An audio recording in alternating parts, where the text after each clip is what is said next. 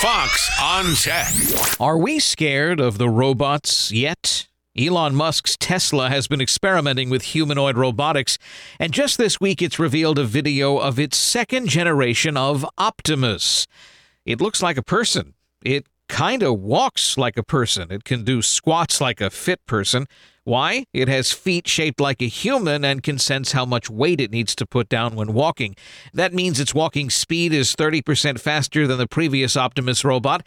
It can move its fingers, which can also sense what it's touching and can gently handle it. In the video, it picks up an egg with one hand and transfers it to the other hand before placing the egg gingerly in a bowl.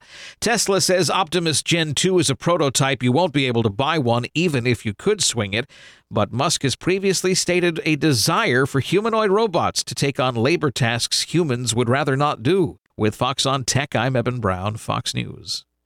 Listen to Fox News Podcast shows ad free on Fox News Podcast Plus, on Apple Podcast, Amazon Music with your Prime membership, or follow wherever you get your podcasts.